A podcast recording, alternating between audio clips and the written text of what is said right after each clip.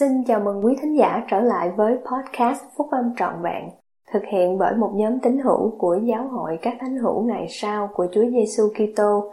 Chúng tôi xin được chia sẻ cùng quý vị các nguyên tắc phúc âm giúp chúng ta có một cuộc sống hạnh phúc từ những bài viết đăng trong các tạp chí của giáo hội phát hành định kỳ vào mỗi tháng.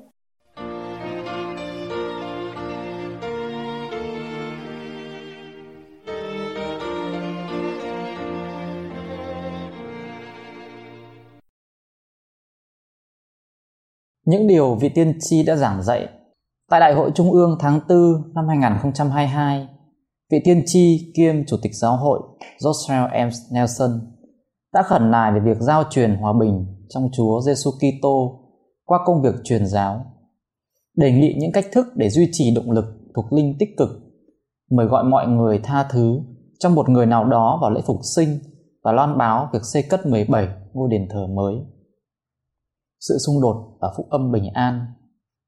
Trong bài nói chuyện vào sáng Chủ nhật, vị lãnh đạo giáo hội các thánh hữu ngày sau của Chúa Giêsu Kitô đã chia sẻ tình yêu thương của ông dành cho vùng Đông Âu và người dân nơi đó. Ông kêu gọi các thánh hữu ở khắp mọi nơi hãy tiếp tục nhịn ăn và cầu nguyện cho các nạn nhân của sự xung đột. Tôi đã nhiều lần đến Ukraine và Nga. Tôi yêu thương hai đất nước đó, dân tộc và ngôn ngữ của họ Tôi khóc và cầu nguyện cho tất cả những ai bị ảnh hưởng bởi cuộc xung đột này. Ông nói, là một giáo hội, chúng ta đang làm hết sức mình để có thể giúp đỡ những người đang đau khổ và vất vả để sống còn. Chúng tôi mời tất cả mọi người tiếp tục nhịn ăn và cầu nguyện cho tất cả những người đang bị tổn thương bởi tai ương này. Vào sáng thứ bảy, Chủ tịch Nelson đã nói sứ điệp của Chúa Giêsu Kitô là chìa khóa dẫn đến sự bình an sự tranh chấp vi phạm mọi điều mà đấng cứu rỗi đã ủng hộ và giảng dạy. Tôi yêu mến Chúa Giêsu Kitô và làm chứng rằng phúc âm của Ngài là giải pháp lâu dài duy nhất cho hòa bình. Phúc âm của Ngài là một phúc âm về sự bình an. Vị tiên tri nói rằng, xung đột là một điều nhắc nhở về sự cần thiết phải thuyết giảng phúc âm của đấng Kitô.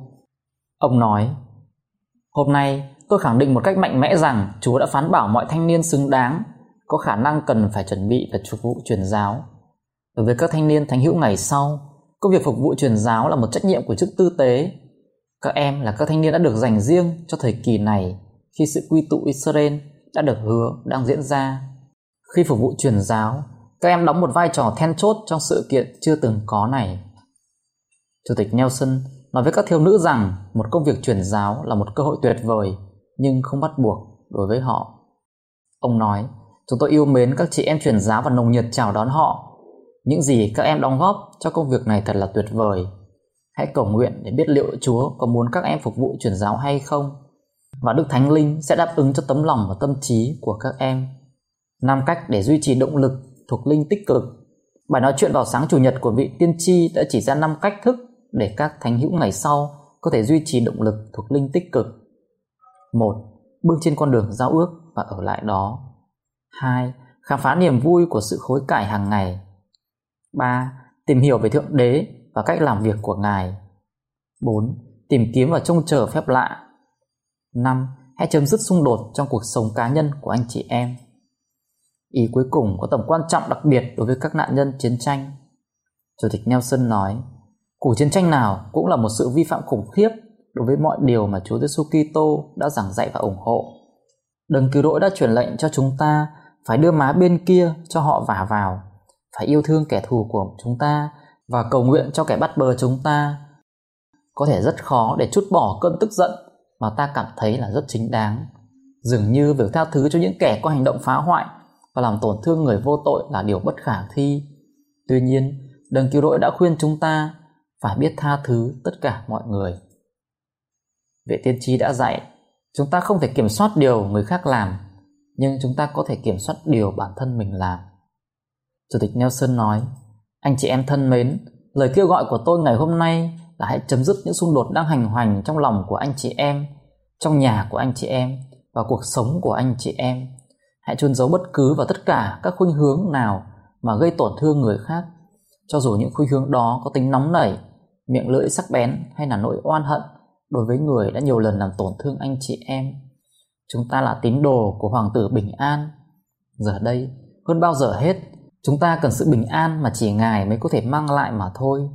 Làm thế nào chúng ta có thể kỳ vọng có được hòa bình tồn tại trên thế giới khi mà mỗi người chúng ta không tìm kiếm sự bình an và hòa hợp của cá nhân. Ông nói thêm, nếu dường như không thể tha thứ được bây giờ thì hãy khẩn cầu để có được sức mạnh nhờ máu chuộc tội của Chúa Giêsu Kitô nhằm giúp đỡ anh chị em. Khi anh chị em làm như vậy, tôi hứa rằng sẽ có sự bình an cá nhân và sự bùng phát mạnh mẽ động lực thuộc linh. 17. Ngôi đền thờ mới Trong bài nói chuyện kết thúc vào buổi chiều Chủ nhật, Chủ tịch Nelson đã loan báo kế hoạch xây cất 17 ngôi đền thờ mới trên khắp thế giới. Hãy đọc thêm về mỗi địa điểm đền thờ. Ông đã loan báo 100 ngôi đền thờ mới kể từ khi ông trở thành người lãnh đạo của giáo hội vào năm 2018. Vệ tiên tri nói, động lực thuộc linh tích cực gia tăng khi chúng ta thờ phượng trong đền thờ và tăng trưởng trong sự hiểu biết của chúng ta về bề rộng và chiều sâu, tuyệt vời của các phước lành mà chúng ta nhận được ở đó. Tôi khẩn nài với anh chị em, hãy chống lại những cách thức của thế gian bằng cách tập trung vào các phước lành vĩnh cửu của đền thờ. Thời gian của anh chị em ở đó mang lại các phước lành cho thời vĩnh cửu.